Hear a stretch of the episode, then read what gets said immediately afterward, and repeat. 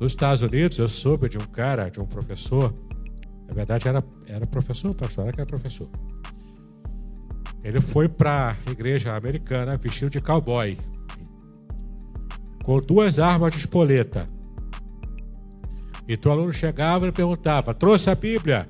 E o professor esqueci.